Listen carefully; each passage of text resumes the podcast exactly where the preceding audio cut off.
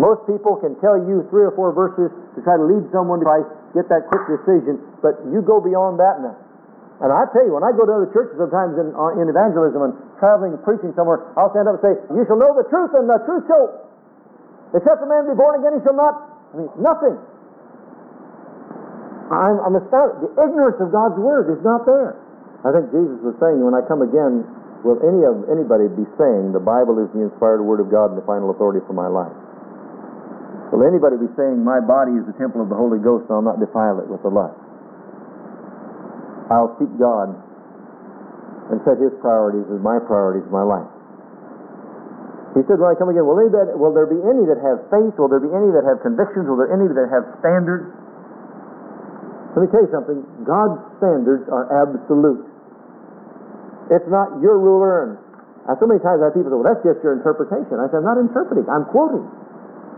Well, that's just your interpretation. I'm not interpreting at all. Here's what it says. You tell me what it's saying. Well, and they don't want to talk about it. Why?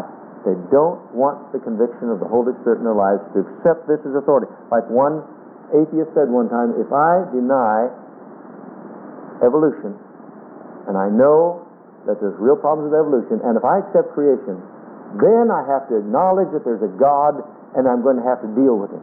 And I don't accept that. There are people today that say, I cannot accept the Word of God as absolute because if I do, then I've got to face up to the fact that I've got to do something about it. And Jesus said, when I come again, will there be any faith? Will there be any that will be willing to say, Lord, whatever your rule is, that's what my rule is. I'm going to use the same rule. And if you and I will use the same measurement, the same foot, the same yard, the same inch, there won't be confusion. But if we don't, then there's going to be a lot of confusion. Malachi, the third chapter, in the sixth verse. For I am the Lord, what? I do not change. I change not. Hebrews 13:8. Hebrews 13:8. Jesus Christ the same yesterday, today, forever. Jesus Christ does not change. His standards do not change. Christ's authority in the church concerning submission to spiritual authority. Who does that guy think he is? I mean, does Moses think he's the only one who hears from God? Hebrews 13:7. Remember them that have the rule over you who have spoken unto you the word of God, whose faith follow or imitate. Jesus said, Will any do or believe what I've taught in this? For they believe that all Scripture is given by inspiration of God. All Scripture is authoritative in my life. It's profitable for doctrine, for reproof, for correction, for instruction in righteousness, that the man of God may be perfect or mature, thoroughly furnished unto all good works. And it was Jesus who said in John 12, 48, will you look at it with me? John 12, 48. The word that I have spoken, the same shall what? John 12. He that rejecteth me receiveth not my words, hath one that judge him. The word that I have spoken, the same shall judge him in the last day. It doesn't make any difference what ruler you and I may use, what measure of standard we may use. If it's contrary to the Word of God, it's wrong. And when the final day comes, whatever we've built on this earth, it'll all, no matter what we say, how it measures, God will measure it by the Word, and that's how it's going to be judged. God's Word and God's measure is absolute. Luke 20, 17 and 18. Luke 20, 17 and 18. And he beheld them and said, What is this then that is written? The stone which the builder rejected, the same is become the head of the corner. Whosoever shall fall or stumble upon that stone shall be broken. But on whomsoever it shall fall, it will grind him to powder. There are going to be many people in that day that are going to say, Well, I thought, I felt. Well, let me say that again. I don't think they'll be able to say that. That's what they're saying now. I feel, I think. So in that day, every mouth will be shut, and the judgment will be absolute, and it will be right, and it will be true. My church must teach the foundational truths of Scripture and reinforce my basic convictions. A conviction that says, why do the believers stay in liberal churches today? Why do believers deny the, the authority of God's Word? Why do they stay in churches that are dead and cold and compromising? Because they want personal peace and because they want affluence and they don't want to pay the price it's going to take to take a stand against these things. And I think it's time for believers to speak up. When they say, I can't compromise by staying in that type of situation. I have to go where I know the Word of God is going to be declared clearly. And I am amazed sometimes when I talk to different ones that I've known down through the years to find where they're drifting back to the staid denominational churches, many of them that they, they came out of because they were dead, they were cold, they were not preaching the word, and today they're slowly but surely drifting back into them. And I'll tell you something, the world is hungry for reality. The world is hungry for truth. How many of you know you thank God for the day when you received truth into your life and it changed you? There are many people out there today that are looking for that truth and they're looking for someone that will tell them. In Christianity Today, the editor wrote this, this story concerning a Gallup poll. The all too obvious failure of liberalism has coincided with the hunger for basic morality and a revitalization of fundamental Christianity. This has created a day of unprecedented opportunity for evangelicals to present the gospel to the world in which we live as well as to affect as well as to affect substantive changes for good within our own society. We must now show the world that evangelicals care. I'm talking about truly care, truly love them. With moral activism, I, I mean, it's one thing to say we love someone, but not if we don't go. Jesus don't just say, "Be warmed." God bless you. If you can help someone, we should help them and reach out and try to help them. There's millions of school-age children right now in the United States who are being amoralized in our school system. Told there's no right or no wrong, and they need to find someone who can love them and direct them and bring them to a place of truth. We can't vote for our morality. We've got to begin to stand up and go to the polls and vote for those people who are going to stand for the righteousness of the family and stand for the, the strength of the family and the righteousness of a nation. And God's going to help us. And I'll tell you, it's thank God it's, we've said it's time to take sides, and people are starting to take sides. And that's what I want to close up with tonight. It's happening. The church is awakening. And I said 33% of born again believers are voting. That ought to be 93 instead of 33, and only you and I can challenge them. We need to go to other believers and say, Do you know what the voting record is? Here's a copy of the voting record. Here's what they're saying, this is what they're voting on in Washington in our state capital. You need to begin to know who you're voting for and get out there and vote for the ones that are going to uphold righteous standards. It's starting to happen. Thank God some believers are finally crawling out from under the curtain and they're walking out and running for office. They're taking a stand. I thank for thank the Lord for Bob Stark, who moved up here and just went out and said, "I'm going to do it," and he did it. And now the last time he wasn't even, didn't even have anyone run against him. He's doing such a good job, and he's affecting things in in Tallahassee. And I believe before long he's going to be going to Washington. I believe God's raising up more and more men like that, but that didn't happen too much in the past. And now believers can begin to to make phone calls and write letters and make a difference and get sanity back into our governmental system. You know the real problem is? Like one man said, it's hard to get Christians started. And after they gotten started, they quit. It's hard to get them started again. They say, well, we did that little job, and they sit back, and then everything comes right back on them again. We are only beginning. We've got to make a change. Thank God for the promise keepers. I believe that what's happening there is a phenomenon that is, is amazing, and I hope that next year or this year, whenever we can get to a chance, I know it's next week, but they're loaded up, but next year, by the grace of God, we can make a plan for that and take other fathers with us to the promise keepers. Why? Because they're, they're promoting, even though they don't believe everything that we believe, they're promoting the strength of the family. And we need to, you know, back it up and encourage that as much as we possibly can. Thank God for that that's happening. Worldwide evangelism. We're talking about everyone win one. Uh, you know, there's enough knowledge, Bible knowledge, in every person sitting in these pews right now that you could win people to Jesus Christ. But we're not doing it. Head knowledge is not what it's, it's got to be a heart burning to see the lost one to Jesus Christ. And then prayer and Bible study in the churches, many churches, are being reemphasized. You know, it's amazing how the difference, you know, let me tell you this one, about 10 to 15 years ago, the Sunday morning, Sunday night, and Wednesday night services were almost equal in attendance. You think something is happening in our society today? I mean, it was very hard to tell the difference. And you remember that, Kip? Sunday morning, Sunday nights were virtually the same, maybe a few less on Wednesday night. But that doesn't happen anymore. But now prayer is, and Bible study is being reemphasized, and I praise, pray God that it will begin to cause a new influx of souls into the kingdom of God. Our only hope is that each and every church will come back to the place where they teach the foundational truths of Scripture and reinforce the basic convictions of the belief. I trust that these will become real convictions in your life, not just possibilities, but convictions that nobody can move you from.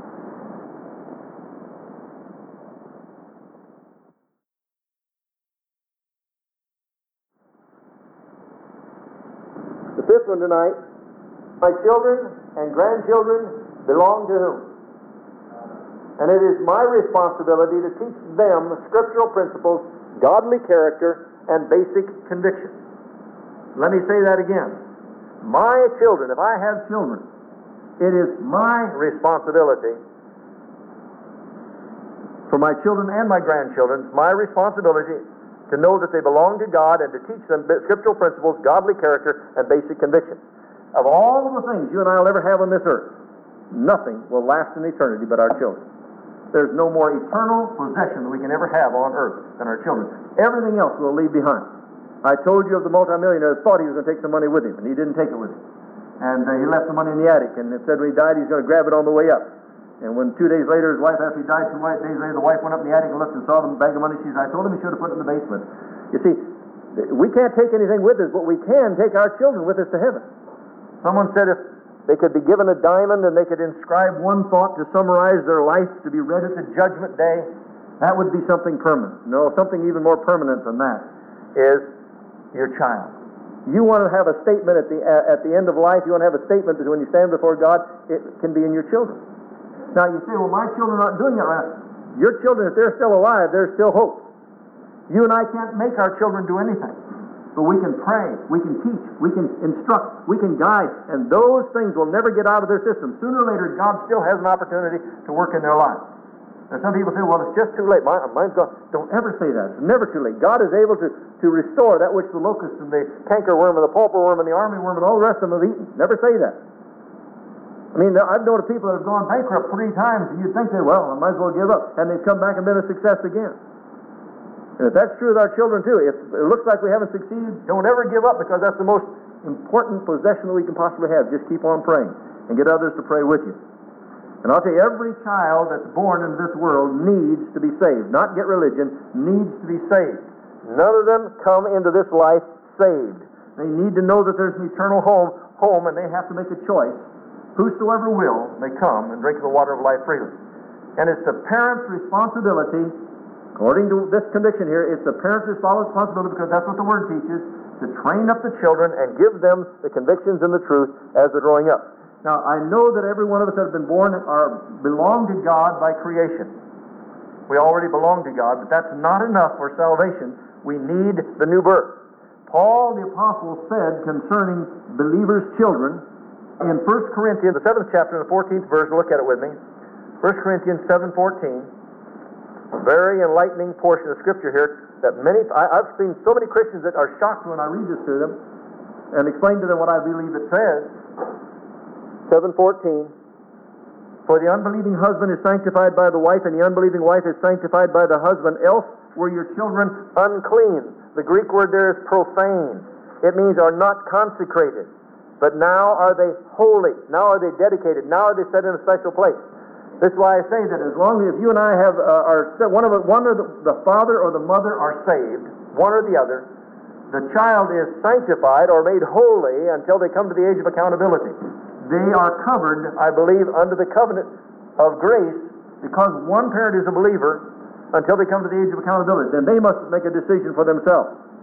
It says here very clearly that if you have two unbelieving parents and that child dies, there is no promise that I see in the Word of God for that child let me explain something to you. I don't like to say that. I would love to be able to say it. Now, here it says that the children are able to go right into heaven. That is not what it says here. It says if you have an unbelieving husband but a believing wife, or an unbelieving wife and a believing husband, one believing parent sanctifies or makes the child holy. Otherwise, they would be unclean, profane, and there'd be no hope of eternal life for them when they die. Some people say all babies go to heaven. If I really believed that, I would be out there promoting abortion because more people would go to heaven if they kept aborting babies if they could kill them when they were before they were born than if they lived because we know that many of them that are going to be born and raised are not going to go to heaven. That would be a wonderful gesture and a wonderful thought. The Bible says, except you, you become as little children, you cannot enter into the kingdom of heaven. That is not saying that children, all children go to heaven. It means if you have the faith of a little child. You have to have the simple faith of a little child. When the Word of God is presented to a little child, you just receive it. You tell a little child something, if they trust you at all, they say, Yeah, I believe that. And Jesus said, Unless you have that kind of faith, you can't enter the kingdom of heaven. He's not saying every child that's ever born is going to go into heaven. Otherwise, why would God judge the nations in the Old Testament? Why would He have them all destroyed? Children, parents, everything destroyed. They didn't go to heaven. They were all unbelievers. That's why we don't have child baptism, baby baptism. We don't believe it's scriptural. The scriptural procedure is to repent and be baptized, every one of you, in the name of Jesus Christ. We have what's called child dedication. And I think a lot of parents have the wrong idea when it comes to child dedication. They think, i got to get my child dedicated in case the child dies when it's young, it won't sort of go to heaven. And some people think, I need to get my baby baptized so that if anything happens, they'll go to heaven. But just the fact that you have a believing parent when they're little children is sufficient according to 1 Corinthians 7.14. I believe that says what it says. But why do we have child dedication? It's not for the child. Child dedication ceremony, and we're going to be having one of those in the days ahead. Child dedication is where the parents themselves promise faithfully to walk and live before their children and teach them by principle, precept, and practice uh, the principles of God's Word. Teach them God's Word and lead them to Christ at the very earliest age they possibly can. Keep pouring it into their hearts and minds and hoping it gets down into their hearts. That's why in the Old Testament, God said to the parents, when you rise up in the morning, when you walk in the way, when you sit down to eat, when you lie down at night to go to bed, implant upon your children constantly the laws and commandments of the Lord. Why? Because you're responsible for teaching them and bringing them to a knowledge of God as a parent. That's why it says here, it is my responsibility to teach my children. And by the way, may I just emphasize, and again, this is, I'm trying to correct some misconceptions nowadays. There are many people who get mad at the church because their children do not serve the Lord. It is not the Sunday school teacher's responsibility. It is not the pastor's responsibility. It's not the youth worker's responsibility. It's not the Christian school's responsibility or the Christian high school or the Christian college's responsibility to train your children. Why? How can they do for money what you won't do for love? God nowhere in the Word of God says that it's the school or the Christian worker or the pastor or any of It's none of their responsibilities. What happens to our children? It becomes our responsibility. Because I believe my children, my, my grandchildren are, are belong to God, it's my responsibility to teach them the principles and the convictions that come.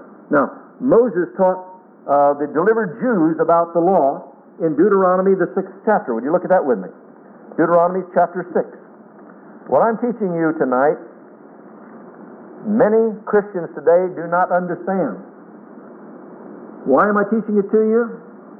So that you will have an understand, basic understanding to teach others what the Word of God has to say concerning our responsibility with our children and our grandchildren. And you'll see why I say both of them in just a moment. Deuteronomy 6, verses 6 and 7. And these words which I command thee this day shall be in thine heart. First of all, it's got to be in thine heart and thou shalt teach them diligently unto thy children, and shalt talk of them when thou sittest in thine house, and when thou walkest by the way, and when thou liest down, and when thou risest up. You notice the first thing he says there, it has to be in your own heart. And many times the reason people can't share it with their children is because it isn't vitally, critically in their own heart. If Jesus Christ is Lord of your life and every area of your life, it becomes very simple to be able to transport this information to your children. It's when it's like pulling teeth. I know a lot of parents in the years of my ministry who have sent their children to Sunday school and church in hopes that the church will get them straightened out. Wrong program. They're going to watch you. You have they have many more hours with you every week than they do at the church. Now we try to make as big an influence as we possibly can on young people when they come to church, but it's not the church's responsibility. It's the parents' responsibility. That's why parents need to understand these truths. Look in Deuteronomy the 11th chapter and the 20th verse. Chapter 11, and verse 20. Let me actually start with verse 18. Therefore, shall you lay up these my words in your heart and in your soul, and bind them for a sign upon your hand, that they may be as frontlets between your eyes, and ye shall teach them to your children, speaking of them when thou sittest in thine house, and when thou walkest by the way, when thou liest down, and when thou risest up, and thou shalt write them upon the doorposts of thine house and upon thy gates that your days may be multiplied in the days of your children in the land of which the Lord sware to your fathers to give them as the days of heaven upon earth. For if ye shall diligently keep all these commandments which I command you to do them, to love the Lord your God, to walk in all his ways and to cleave to them, then the Lord will drive out all these nations from before you, and ye shall possess greater nations and mightier than yourselves. Every place whereupon the soles of your feet shall tread shall be yours from the wilderness of Lebanon, from the river the river Euphrates, even unto the uttermost sea, shall be your coast, and there shall no man be able to stand before you. For the Lord your God shall lay the fear of you and the dread of you upon the, all the land that ye shall tread upon, as he hath said to you, Behold, I set before you this day a blessing and a curse. A blessing if you obey the commandments of the Lord your God, which I command you this day, and a curse if you will not obey the commandments of the Lord your God. He said, now just choose what you're going to have. But he said the most important aspect is to teach your children and your grandchildren these principles. You say, why is that so important? Would you take a look at our nation today? When I was a child, even though many people didn't go to church, there was a general knowledge of God and a fear of God in the neighborhood. You could say to something, Don't you know that God's going to be upset with what you're doing right now? And they would have some kind of an idea of what you're talking about. They had some kind of a religious background principle that uh, grabbed a hold of them. You say to some young people today on the street today, and they might cut your throat. They have no concept whatsoever. If you have something they want, what are you doing with it? Here, I will take it at any cost. They're shooting people for a pair of tennis shoes, shooting people for a jacket that they like. If they see a ring on somebody's face, they'll cut off their hand to get what? No knowledge whatsoever of God. And in one generation, a, a nation can go from a godly nation to a godless nation. And that's why it's so important. God's Word says if you want to live a successful life and if you want to have prosperity and you want to have blessing on your land, what you learn, teach your children and teach your grandchildren. It's the knowledge of God and His commandments that keeps a nation from de- deteriorating. Proverbs 22 6, a very familiar portion of Scripture. Proverbs 22 6, train up a child in the way he should go, or according to his bent, and when he is old, he will not depart from it. Plant those principles in their lives when they're very, very young. You know, I've actually had men talk to me, and as we talk, begin to talk about things of God, and they don't profess to be anything, they'll say, yeah, I know what God's Word says. I said, how do you know that? Well, when I was a child, my mother said, or this this week, this last night, we were meeting with a man, and he said, I came from a such and such a church up north, and uh, uh, I, I know what the, they teach. And he, what he was saying is, I still remember all those things. He said, today I don't drink, I don't smoke, I don't run around people that do. And, and, but uh, he said, all the rest of my family are just in a great big mess. But uh, uh, you know, I, I just can't do that. He had some things put into his heart way back there when he was a child, and they couldn't get away from it. Train up a child according to his bent, and we won't get into that completely. But uh, in Isaiah 38, good for parents to write these down if you've never written them down before and studied them. Isaiah 38. You remember Hezekiah had uh, gotten ill, and the prophet came to him and said, uh, Get your house in order, you're going to die. And he turned to the wall and wept and said, God, please give me some more time. And God gave him an additional 15 years to live which were the 15 miserable, most miserable years of his life, he'd have been further ahead to let God have his way in that situation. But he sang a song, and part of it was here in the 19th chapter of the 38th chapter of Isaiah. The living, the living, he shall praise thee as I do this day. The father to the children shall what? It's not the Sunday school teacher to the children. It's not the pastor to the children. It's not the Christian school teacher to the children. It's the father to the children the father to the children. Now, don't misunderstand me. It doesn't mean that they're the only ones that are responsible. There has to be reinforcement. There has to be reinforcement. That's why, why most of the young people around here probably have six or eight, as it were, adopted dads. We know what dad expects of them. If they get out of line, say, whoop, hey, what would you do if your dad saw you doing that? That's reinforcement. That's why the connected family is so important. When grandma and grandpa take the kids. You know, nowadays it's almost a joke. Well, we take them and spoil them rotten so we can send them back and the kids will have a terrible time with them. Wrong. Grandparents, before God, are required to reinforce the things that mom and dad should be reinforcing. Now, if you have reinforced it with your children, you won't have trouble reinforcing it with the grandchildren. Because the kids will say, hey, I got it when I was young, you're going to get it from mom, grandma, and grandpa too. And what they're saying is right. So grandma and grandpa are not an unimportant part of their life anymore. They become a very vital part of their life because they, the kids begin to think, well, mom and dad are just kind of strange. Wow, mom, grandma and grandpa are strange too. I mean, they're, they're all saying the same thing. And you get that reinforcement. I knew when I was a kid, if I went down the street and got in trouble, my grandmother came out, she'd the daylights out of me. And that had a real uh, cleansing effect, let me tell you. And right in between them, I had an aunt. Just two blocks away, I had an aunt. So I usually stayed off that street. If I wanted to get in trouble, I'd go down another street where I didn't have a relative. Why? Because there was a reinforcement element there that God's Word says is so important in the life of raising children. Well, look at Ephesians 6 4. Ephesians 6 4. And ye Sunday school teachers, provoke not your children to wrath, but bring them up in the nurture and admonition of the Lord. That isn't what it says, is it? But ye fathers, and ye fathers, provoke not your children to wrath, but bring them up in the nurture and admonition. That means with loving principles of the Lord. It doesn't mean by screaming them up, it doesn't mean nagging them up, it means by loving admonition. This is what the Word says, and this is what we're going to have to reinforce in this home. We love you dearly, and we can't let you do that. You're going to have to pay a price if you do that, and that price will be there every single time you do it. We love you so much, we can't allow you to do that very thing.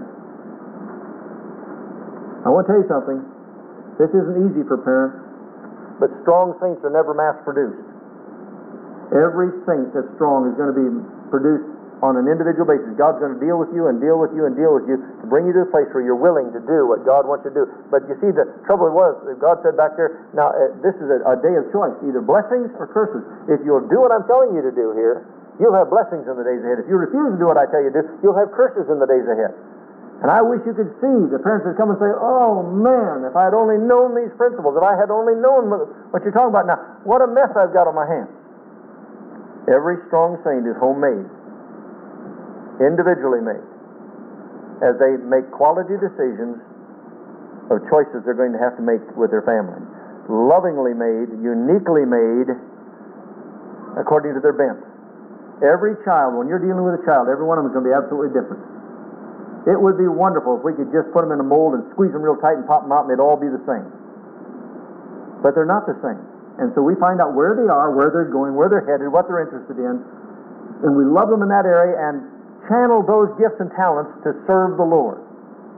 Very important. Secondly, the first one is my responsibility to teach children. Uh, the second one is we are to train our grandchildren. God desires family continuity. We're to train our grandchildren. I've had children tell their parents, None of your business how I raised my kids now. You raised me, it's my business to raise my kids. Boy, they don't know what they've just they've done.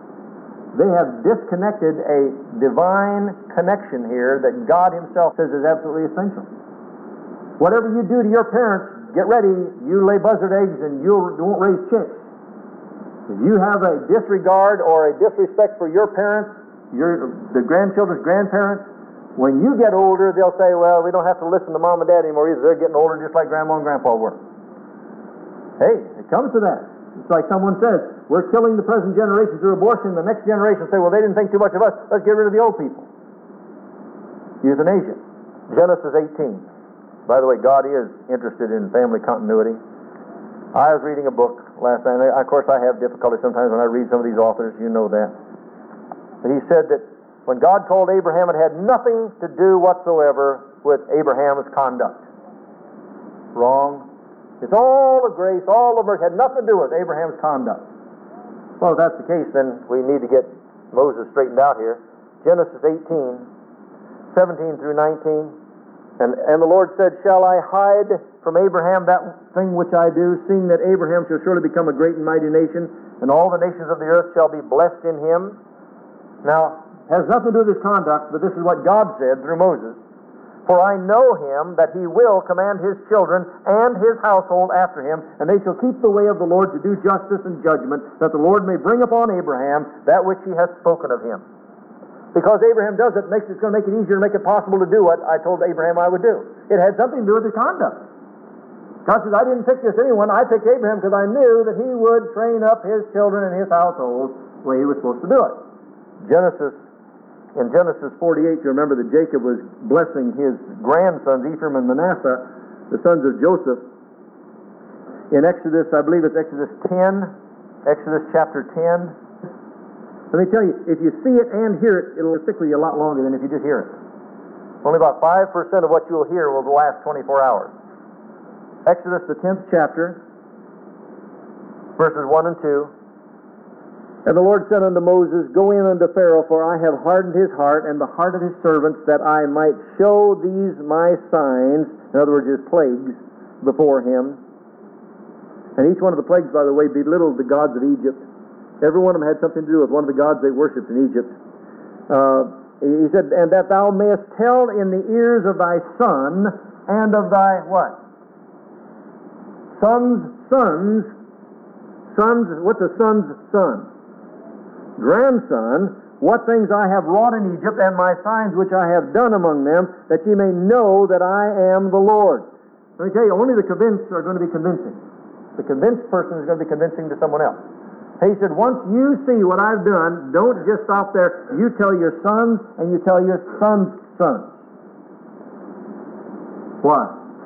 It's important for your children to know that our God is alive and He's a God of miracles. There are some young people today that are growing up in Christian homes that have no concept of the fact that God is still a God of miracles. And if you had God answer your prayers and you've seen miracles happen in your life, you need to transfer them on to your children and have transfer that on to your grandchildren. Why? It builds hope in them. Why do you think the nation of, of, of Israel is still vi- uh, uh, vital today? They constantly tell their children the history of their people, the history of their family, all the way down the line. Why? Because God has said that's the way to keep your children in the faith. Deuteronomy 4. Deuteronomy chapter 4. Moses is exhorting Israel here now, just before he's ready to go up to the top of the mountain and view the promised land from Mount Pisgah. He said, Only take heed to thyself, in verse 9, only take heed to thyself and keep thy soul diligently, lest thou forget the things which thine eyes have seen, and lest they depart from thy heart all the days of thy life. But teach them thy sons and thy sons' sons. He says, Remember the important things that you've seen me do, and tell it to your children and to your grandchildren. Teaching and training our grandchildren, excuse me, let me say this teaching our own children does not end the responsibility. It's one thing to train our own children. Train up a child in the way it should go. Not teach, train up a child the way it should go. And then we're to train, uh, help train our grandchildren. Our responsibility does not end with just our own children. And, and you see, it, it seems logical to me. Some people think, well, now I'm old enough, I can go and take off and just retire and relax and enjoy myself which is wonderful for you to be able to do that from time to time, but you still do not get out of the responsibility to train your grandchildren. Why waste experience? People serve the Lord for 40, 50 years and they say, well, now it's time for the young ones to take over. Why waste all that good experience? That's when you are the richest. In fact, as Psalm 91 says, the righteous shall flourish like the palm tree, and the older the palm tree gets, the sweeter the fruit it produces. So if the righteous are supposed to produce like the palm tree, when you get older, you're not supposed to quit. That's when you're supposed to get even sweeter in your service for the Lord. I remember one time I sat at another church here in, in Winter Park, and a, an elderly lady, 80 some years of age, who had accepted Christ when she was about five, got up and sang the, the longer I serve him, the sweeter he grows. I just sat there and wept. What a testimony. In her mid 80s, and she accepted Christ when she was five, and she says, The longer I serve him, the sweeter he grows. And I thought, how wonderful. There's so many saints that have gotten pickled by the time they get up to that age. Well, I've seen it all, I've heard it all, and there's just nothing but a bunch of hypocrites out there, and I'm not. Let me tell you something, that sourness will go right down into your children if you don't stay sweet and continue to speak of the blessings and the provisions of the Lord to your children on a continuing basis and to your grandchildren. Proverbs 17 6. Proverbs 17 6. Children's children, what's that? Grandchildren. Children's children are the crown or crowning glory it says in the Living Bible, crowning glory of old men. You ever seen grandpas around their grandkids? You ever seen a bag of mush? Oh, isn't he the cutest thing? They just make fools of themselves around their grandbabies. Why? That's their crowning glory. And there's no greater glory for a man to see his children grow up in the fear and admonition of the Lord and know biblical principles and operate by them. I mean, they'll just they just can't be proud enough of that. Children's children are the crown of old men. Proverbs 13, 22.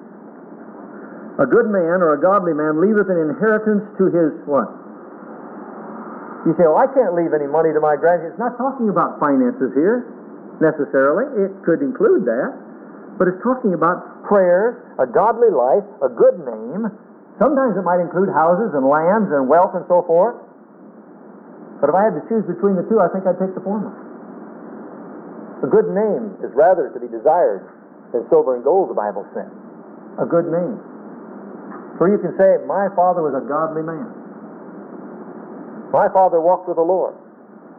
Jody's great grandfather, her grandfather, godly men, walked uprightly before the Lord. I mean, their, their character was spotless. We just, we just couldn't find anything. They just loved the Lord with all their heart. What a heritage. I didn't have that on my side of the family. But if you and I want to really have a heritage, for our children is to walk uprightly and godly before them and to teach them these things that they need. The proof of a godly parent, or let me say another way, the proof of a true success as a father is godly grandchildren. Why? Because we have implanted the principles into the children, and then they, they've, plant, they've transferred it to the grandchildren. That, that should thrill any, any person. And when I say that, someone says, well, that isn't happening in my life. Don't let that stop you from being all you can be and continue to pray and continue to walk and continue to teach. You and I cannot make anyone do anything, but we can lay the truth before them and then believe that God will do the work in their heart sometime. I say that because I've known of children that have turned their back on God and gone all the way into prison and on the death row, and there they found Christ and have turned around and were pardoned and let out of prison. And they'd gone to the very bottom. But they couldn't get away from the word. It finally got to them. God had to put them right down to the bottom before they would listen, though. That's why I say we hang on to promises of God's Word and keep on going. One of the greatest causes of the weakening of the home today is irresponsibility. We don't want to take on responsibility. Let's get grandma and grandpa out of the way and put them in a nursing home as soon as we possibly can. We don't have any time for them. We're too busy. You know, they're just a, an added burden to us right now. We've got too many other things to think about. Uh, after they die, well, we'll be able to get whatever they got left, and maybe that'll help us get out of debt. And so, let me tell you something. That comes home to roost. That's why in the Old Testament they said you're to honor the elders, you're to honor the older folks. This, why do you think China has lasted so long as a nation? Regardless of what government's been there, why have they lasted so long? Because they've always cherished and honored their parents and grandparents and great grandparents. The older they were, the more awe they had for that person. The grandchildren would come up and bow down before them and show them respect. If we ignore them,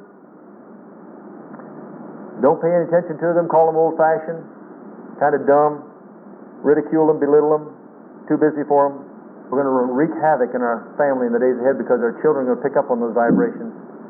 And they're going to lose respect for them, and as I said, they'll eventually lose respect for you too. And family relations are absolutely vital in, the, in, in establishing a strong home. There's got to be that relationship.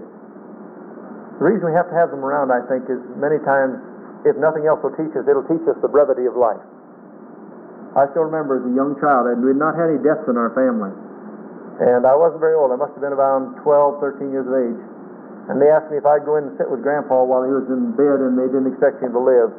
And I lay there looking at that man that I had seen working out in the yard and chopping wood and cleaning chickens and plowing in his garden and doing all these things, going to work and so forth. I saw him laying there dying made me realize, man, why is he doing this? This, this man was vital. Why, why is this happening? And I suddenly became aware of, hey, you know, we're not here forever. None of us are. And we don't like, sometimes we don't like to be faced with that, but it's important for us to see that and for our children realize that. God says we're to honor them. And we're to honor them as long as they are our parents. You know, some people think that because Ephesians there says, children, obey your parents and that we should honor our father and mother, that means while we're children. No, that means forever. As long as you're alive and as long as they're alive, they're still your parents. Why? Because how you relate to your parents is exactly how you're going to relate to your God. Whether you like it or not, that's the way God established it. They're teaching you proper authority, biblical authority. The father is to be the head of the home. The wife is to be submitted to the husband, and the children to be submitted to the parents. And so when things happen in the home, father is going to be responsible before God for everything that happens in that home. If the children are disobedient, if God's not going to get after mama, he's going to get after dad. Now, if you don't have a husband in the home, then the, the Word of God says, when your father forsakes you, then will the Lord take you up. And mama, you've got to be strong. You've got to be stern. You've got to say, this is not going to happen in my home. And back it up with whatever you have to. And if you can't do it, then bring someone in that can. And say, we're going to walk with God in this home regardless. When it talks about honoring your parents, it's talking more than, it's not just talking about obedience. Some people have said, well, I, I do what my parents tell me to do from time to time. You have to realize that if it weren't for our parents, we wouldn't be here. There have actually been people, young people recently, that wanted to sue their parents for having them. You believe that? Take them to court because they were born. Some of those cases were thrown out, but that's where we're at today. It means more than obedience. It means the highest respect, affection, reverence. We overlook the inconveniences and the idiosyncrasies and the little quirks that they do. When they tell you the same story 35 times, when they ask you the same question 22 times, Let me tell you something. Be very, very cautious how you bite because later on somebody's going to be able to bite you.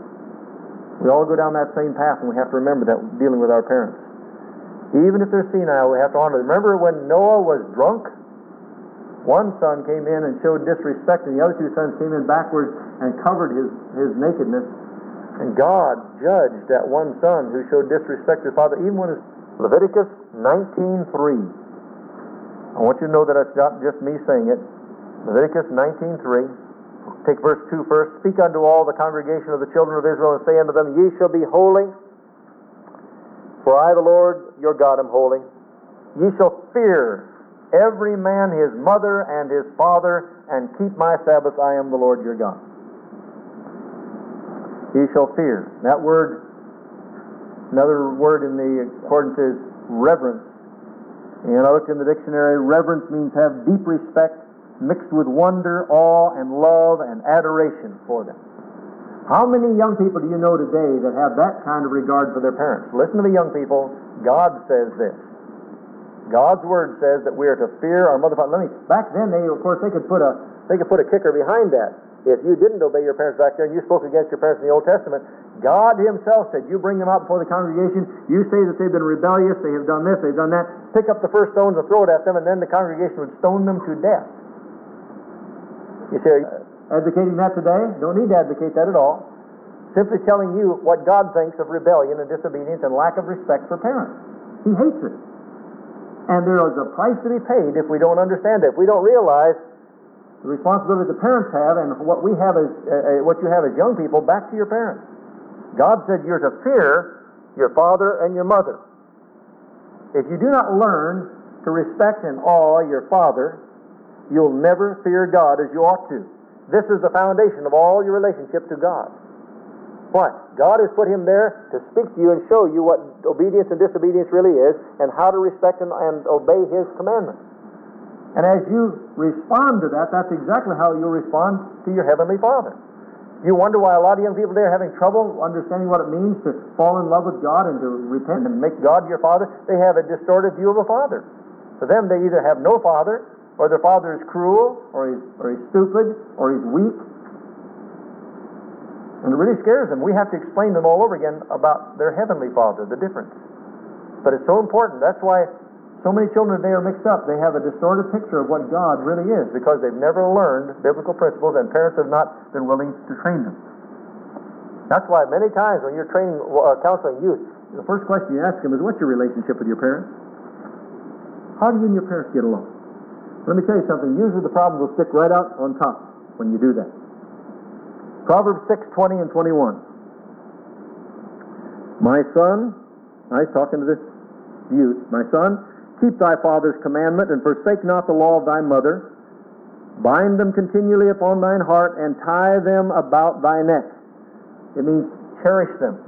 Whatever your mom and dad teach you, cherish that. Don't let it slip. What's happening? You go to school today, and if you say that you're going to do what your parents tell you, you are in trouble. I mean, your peer groups will laugh at you, they'll ridicule you, they'll tell you you're stupid and everything else. Amen. these are the 90s. We do it our way now. Not according to God's word, you don't do it your way, you do it God's way. And may God give you the strength to stand alone. God's word says very clearly here that we are to forsake not the law of your mother and keep the commandment of your father and don't forsake it. Don't allow them to slip away. Hang on to them. Regardless of what your peer group says, hang on to them. Why? Because God will honor you when all the rest of them are sliding down the hill. Ephesians 6 1 again, children, obey your parents in the Lord, for it is right. What's the psychological and sociological reason for it? Don't worry about that. God just said it's right, and if it's right, then do it. Children, obey your parents in the Lord, for it is right.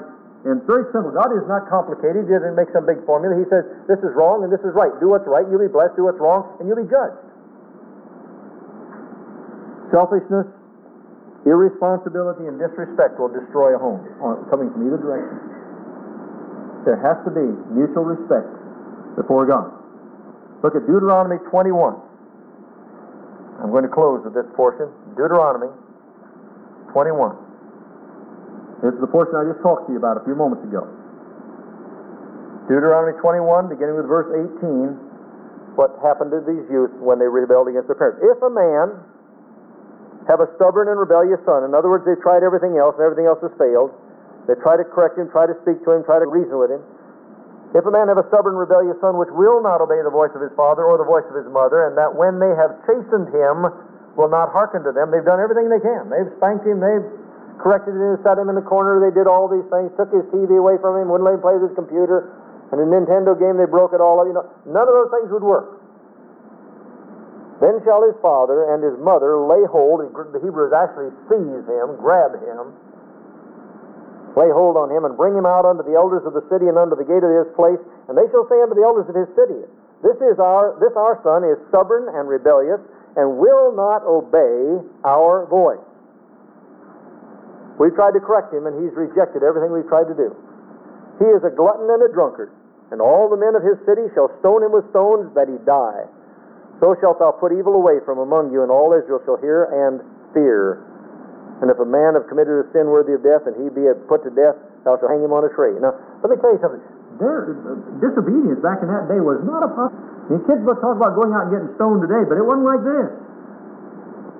You only had to get stoned once back there, and your habit was over. I mean to tell you, rebellion was driven out of the nation because they would not put up with it. They did everything they possibly could, and when they could do no more, took them out and stoned them to death. God hates rebellion. Rebellion is as the sin of witchcraft. I'm just trying to emphasize the importance of this conviction. My children and grandchildren belong to God, and it's my responsibility, my responsibility to teach them scriptural principles, godly character, and basic convictions. Again, I say, it doesn't mean that they're always going to listen, that they're always going to respond quickly. But once the Word of God is down into them, it's like a fish hook. They can't spit it out. It'll be there to choke them until the day comes that God can get them in a corner and cause them to respond to truth. And it's so important for us to understand this principle. I would to God we had 40,000 parents tonight hearing this truth. Because this is one of the greatest problems in our churches today and in the families in our churches. No church is any stronger than the individual family. And there are Christian couples today that say, I can't do anything with my kids.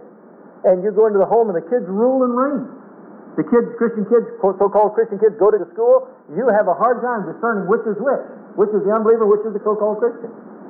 And the parents say, I don't know what to do with them. Operate by biblical principles. And then leave the results with God. How many of you know that he, I, have said this so many times, but it, it means a lot to me. God sent a rooster after Peter and a fish after Jonah. He talks fish and, and chicken. And whatever it takes for him to chase after your child, when you commit him to God and ask the Holy Spirit to do whatever has to be done, he knows exactly what tool it's going to take and where it's going to have to happen. And God can bring them clear to the bottom. It's not important what happens to them physically. What's important is what happens to them spiritually. I mean, I, I had more joy in my son in the 26 years he lived than some parents have in their, that, with their children that lived 80 to be 80, because he lived for Christ every day of his life. Now, if my son had been in disobedience, I wouldn't have cared if God took him right down to his deathbed and had him repent, and then he went out and went to be with the Lord. That it's that important. I would rather have him go to heaven than live to be 90. What's more important, though, is to not only teach him and train him, but have him prepared to teach and train his children. You know what's really happening today? When children know what the Word of God says, and they know they're not obeying it, in many cases they don't want children. Why don't you want children? Because I don't want them to be like mine, like I was. See, what's that mean? That means there are principles that they're still down there choking them, and they know it. God's still dealing with them. I don't want have children. I don't want children to raise up and be, act like I did. Praise God, then the Word of God and the Holy Spirit still working in their life. So you don't want to quit whether they're responding or not. You want to, you want to keep putting the Word on them. You want to keep teaching them the Word. Why? His Word will not return void, but will accomplish its purpose. If we believe it, we walk it. And I thank God there are some parents that are walking with hurt today and they can give those hurts to the Lord and just say, God, I'm still believing that you are going to bring fruit out of that teaching that my child has down in me. Nothing is too difficult for him.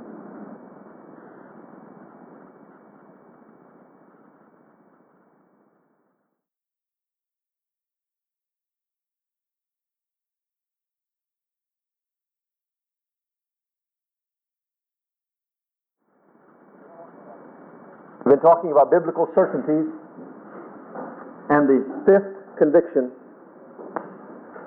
My children and grandchildren belong to God, and it is my responsibility to teach them scriptural principles, godly character, and basic convictions. You'll remember that God was concerned about who would be the founder of faith. And in Genesis, the 18th chapter, last week we read in the 17th verse of the 18th chapter, And the Lord said, Shall I hide from Abraham that thing which I do? Seeing that Abraham shall surely become a great and mighty nation, and all the nations of the earth shall be blessed in him. For I know him, that he will command his children and his household after him and they shall keep the way of the Lord to do justice and judgment, that the Lord may bring upon Abraham that which he has spoken of him. I know Abraham will raise his children and his grandchildren and his heirs rightly, he said. We know that later on much of Israel did turn away from God, but Abraham was faithful, God made a covenant with him, and God still maintains that covenant with Israel. And he will reestablish it after the time of the Gentiles is over with, the branches of Israel will be grafted in again, the scripture says, into the tree of faith, and in one day that nation will be saved. But we're talking about this biblical certainty. Last week we said that our children are so important. Our children are so vital because there's nothing else that we can have on this earth that we can take with us to heaven. And God therefore gives us the responsibility and the privilege of being able to raise them up. Now we talk about responsibilities here because it says it is my responsibility to teach them scriptural principles. We have to faithfully teach. It doesn't say that we can command, and make them do anything. We can only teach them. Remember, all submission is voluntary. If a child will not submit to the parents, then God will have to deal with them in His own time and in His own way.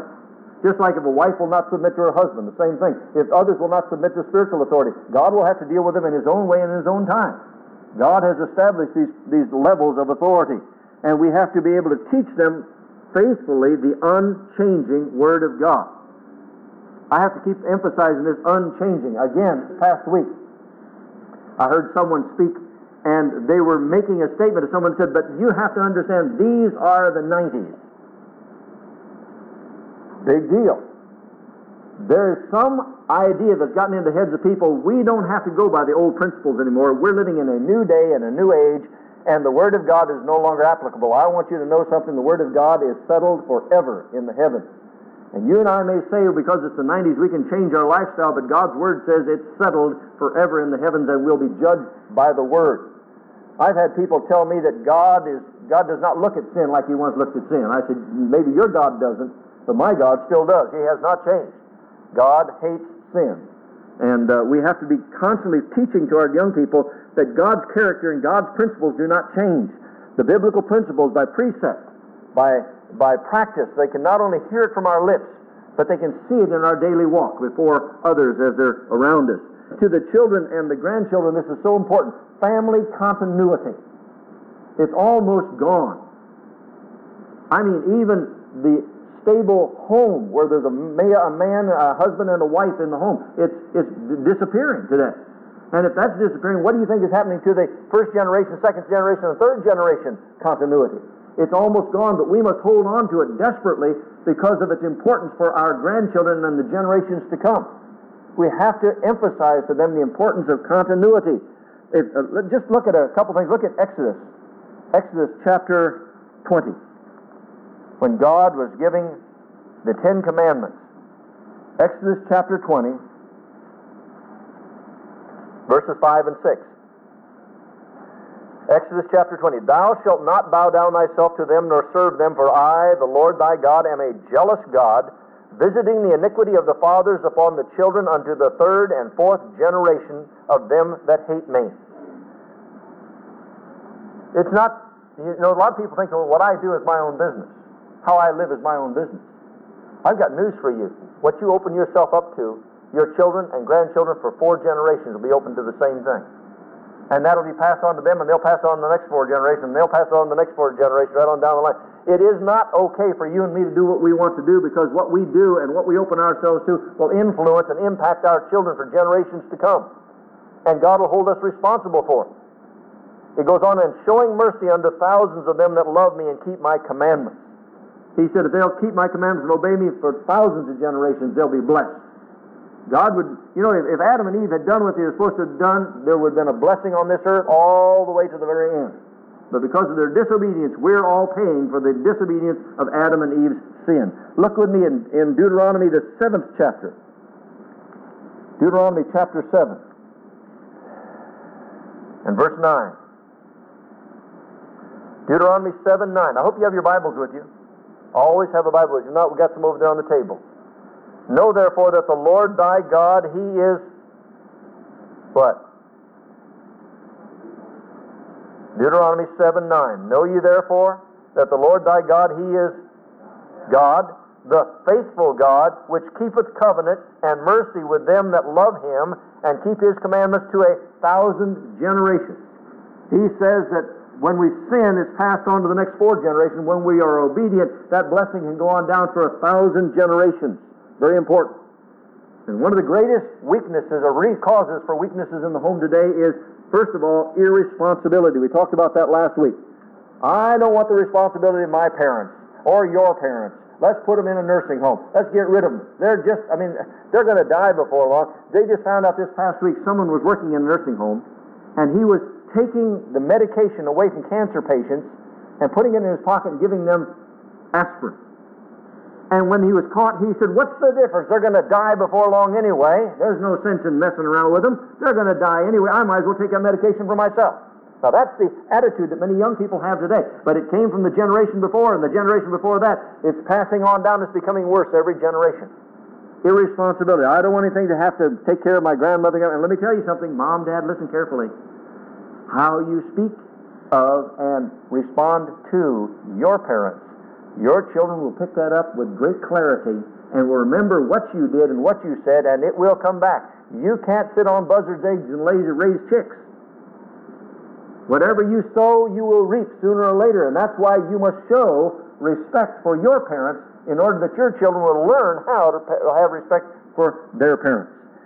And that's why God says to honor your parents. And I said last week that means to have the highest respect and affection for them. In Leviticus, the 19th chapter, in the third verse, it said, Fear every man his father and his mother.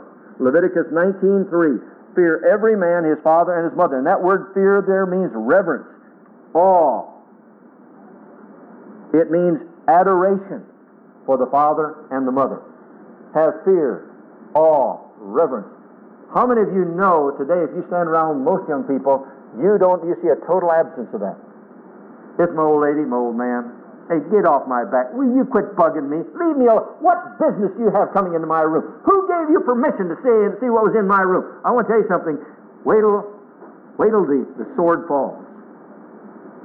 God says He hates rebellion. He hates disobedience. Proverbs 6, 20 and 21. It says to keep your father's commandments. When your father gives you rules in the house, we're to keep them. It's not that we're disobeying our father. When we fail to keep those commandments, we are failing God. We're disobeying God. And then in Ephesians 6 1, it says, Children, obey your parents in the Lord, for this is right. We said last week that God was so emphatic about this in the Old Testament. If a parent, and we talked about in Sunday school this morning, if a, a parent had a child that rebelled against them and said things harshly to them, they would bring them out before the tribes and they would be stoned to death. And let me tell you something disobedience and rebellion was very unpopular in that day. It was sudden, it was certain. I saw on television news this week that one man is now, for the sixth time, I think, receiving his death sentence it's been signed again for him to be executed, and he has been playing this game for 23 years after killing a woman. You wonder why there's no justice in this nation? Why men are not afraid? Why be afraid? I mean, if a man kills somebody at the age of 50 and he can stay in the prison for 23 years and enjoy all that they've got to offer them today in the prisons, why be afraid of killing someone? The scripture says that when swift justice does not take place, that sin abounds. We talked about re- irresponsibility. Let me just reverse that with what I call reverse selfishness. And that is not just that we say, let's get rid of our parents. When the parents start saying, hey, we raised ours, you do your job. And this is our, we, have done our job. Now we're, we're gone. We're out of here. Don't want to have anything. You just take care of your own kids. And I'll tell you, there are a lot of parents, I've heard them down through the years, to them, their, their children are nothing but a, a bother and a chore and constantly disrupting their schedule and the thing they want to do. I had a woman tell me years ago in one of my churches, she had four little boys, and she said, I'll be so glad when these kids are grown up and gone. I can't stand kids. You think kids can't pick that up? You're nothing but a bother to me. You're just in my way. And let me tell you something, a lot of that is what's happening back to them now, from that generation to this generation, it's happening back. Well, you didn't want me around, you didn't love me, you didn't like me, you, I was in your way all the time. Well, I'll get out of your way and I won't have anything to do with you. What we sow, we reap. But this is just reversed now. To them, children were not a blessing, they were not a ministry, they were not a calling from God to raise them up in the fear and the admonition of the Lord. But I want to tell you something once a parent, always a parent. Some people say, well, when that kid gets out of college, it'll be off my back. I want to tell you something. There's still a chain of command. There's still a spiritual authority that's there. Now, when I say that, I'm not saying, kids, that that means that mom and dad are free babysitters. That's not what we're talking about at all. That's not respectful. I've had kids that get mad at their parents because they won't babysit for them every time they want to go off and do their own thing. That's not their responsibility. But they should be there to strengthen the family, be there to reinforce biblical principles, reinforce what's righteousness and what's right and wrong, but not to the place where, hey, all you're good for is babysitting my kids now. That's not what we're talking about here at all. I want to make that very clear. It's not a place to come and dump your brats. No one's like brats. I know of a parent, I guess I can put this in my sermons, not in my notes. These parents that had this absolutely uncontrollable little guy. And they couldn't stand it, and they just couldn't get. I mean, he was just constantly tearing everything up. And the parents said, grandparents said, "Not us. No, we've had enough of him. We can't. We just can't watch him 24 hours a day, and that's what you got to do." So the parents wanted to go away for a weekend, and they came by the house and dumped the kid out in the front yard and took off. Were parents lived out in the grandparents lived out in the farm, and they came back on Sunday night.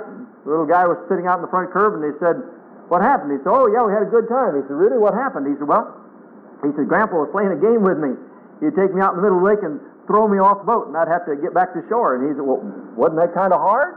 Oh, no. He said, Getting to shore wasn't hard. Getting out of that rock full of, a sack full of rocks was what really tough. You see, you can't dump your brats off on your kids. You've got to correct them and teach them how to respond and how to respect while you have them at home so that when they come, they'll be a joy to the grandparents. And grandparents, please don't pick up this philosophy today. It's the right of the grandparent to spoil the grandchildren garbage. It's the responsibility of the grandparents to reinforce what the parents are trying to teach if they're teaching biblical principles. And if they're not, you should try to reinforce them while you've got them. Parents are to highly esteem their parents. They should go to them for direction. Now, once you're married, you don't, I mean, parents can't tell you what to do, but you should be going to them for guidance and direction. After all, they've been, they've been down that road. They've experienced a lot of things. Now, I know there's some parents that would be very, very conservative very restrictive and uh, well i wouldn't do that at all. Well why? Because i just not that kind but maybe you have a different disposition but you should still respect their their position.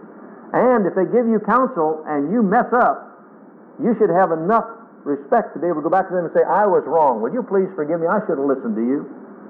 That's very difficult for people today but that's the kind of respect we should have for parents today.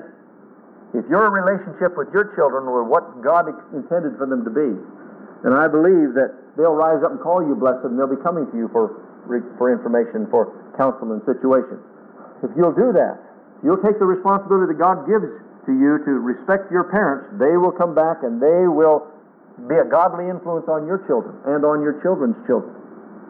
So important for us to understand that. Parents are to teach their children, uh, we've talked about this time and time again on this principle, teach them scriptural principles, and, and, and I might ask, do you know scriptural principles? I've had parents say to me, I wish I would have known these when I was a child, or when I was young, when I first got married, before I had children. Well, it's not too late. Learn them now. And then teach them to your grandchildren and to your great grandchildren. But that's the responsibility of a parent and a grandparent is to teach godly scriptural principles and godly character to your children. Every child, whether he likes it or not, is going to be a byproduct of their home. What they've learned in their home, what they've experienced in their home, what they've seen in their home. Some parents wonder why their children are the way they are. They, they pick up things. They catch more than they're ever taught. They catch principles, they catch attitudes, and so forth in the home. We have to teach them about dress. You know, that, that's something that's very, very touchy today. What do they call this generation? X generation, but they call it the grunge generation. If I can look as absolutely horrible as I possibly can when I put on my clothes, man, then I'm cool. May I just read to you what the, the Bible says in Romans uh, chapter 12, verse 2? Now, this is not Pastor Webb speaking, this is the Word of God speaking. In Living Bible, Romans chapter 12, verse 2, don't copy the behavior and customs of this world, but be a new and different kind of person. Don't copy the customs and behavior of this world. And when I look at some young people today, the way they dress, and I look at the rock music groups, and I look at the, the gangs that are in rebellion, you can't tell the difference. When I see young people that need someone needs to get them a pair of suspenders. I, I just get so nervous when I see them walking down the street. They think that's so cool to have their pants clear down around their hips. Parents, we have to have a, a part in how our children dress. Now, let me tell you something. They'll dress that many times because of their own poor self image, because of their own insecurities and fear of rejection, and trying to impress their peers. But wouldn't it be wonderful if Christians would begin to impress their peers by being able to show a better standard, a better way of life, a better way to walk and talk? You listen to some young people speak today, and you, you want to tell them, whatever's in your mouth, spit it out. What is that that's gummed up your mouth? Nothing. There's nothing in your mouth? No, nothing. Well, tell me what you just said again. Mm-hmm. They will not open their mouths and speak. Well, that's cool, man. That's cool. But the Word of God says that we are to speak clearly and declare clearly, but we're going to be like the world. We don't take the customs of the world. We're not to be like them. We have to be very careful we don't get caught up in the behavior and the customs of the world. And only parents and grandparents can teach that to their children. And if the children come back and say, well, you're just not cool, man. I mean, you're just not with the thing. I mean, you're not with it today. I've got news for you. We're still with the Word of God. And the Word of God says we are to be a light in the world. How many of you could go to a high school, typical high school today, and walk down the hall and say, there's a Christian, there's a Christian, there's a Christian, and, and be able to pick them out? Not just by outward looks. You want to know how you can basically tell a Christian? Look at their eyes. A truly obedient Christian. Look at their eyes. But let me tell you something. If you have your eyes are bright and clear and you have joy in your heart, it should affect how you dress too. Well, Mom, all the kids in school are doing it. Yeah, but all the kids aren't my kids. And if all the kids are my kids, everybody would dress differently. Isn't that wonderful? Isn't that wonderful that you can have a unique home and a unique mom and dad that doesn't let you dress like that? You're going to thank God one of these days. Yes, you will. You'll thank God one of these days. Nobody can establish that but you, as parents, in the home. And then speech. What comes out of your mouth tells what's in your heart.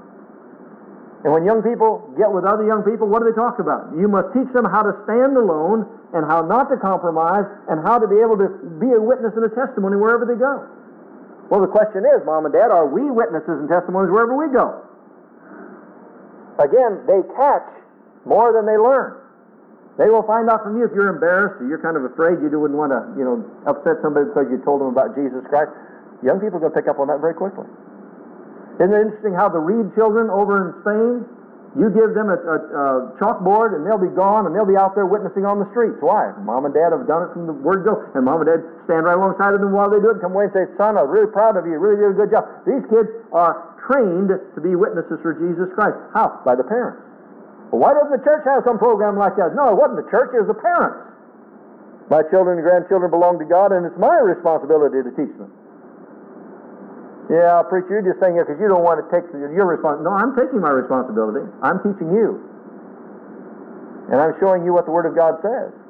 And then you have to take those principles back and teach them to your children. And then their conduct. One of the greatest ways to find out if someone loves Jesus Christ and been trained properly in the home is their respect for other people and the respect for other people's possessions and belongings. You know, we're seeing all of a sudden coming down to this. Uh, when you're, if you came from New York City, you know that you can't have a clean wall up there. Everything has graffiti on it. That's a lack of respect for other people's property. There's some areas I'm told up in, the, in New York City, if you park your car and go away in half an hour, you come back, you'll have nothing but a shell. I mean, everything is gone. Doors, dashboard, tires, everything is gone. The hood, the trunk, nothing but the frame is left. Why? No respect for other people's property. If you ever have some young people in your home, watch how they conduct themselves when they come to the table. Do they know how to eat properly? Well, that those school teachers would be more responsible and teach them why. Uh huh.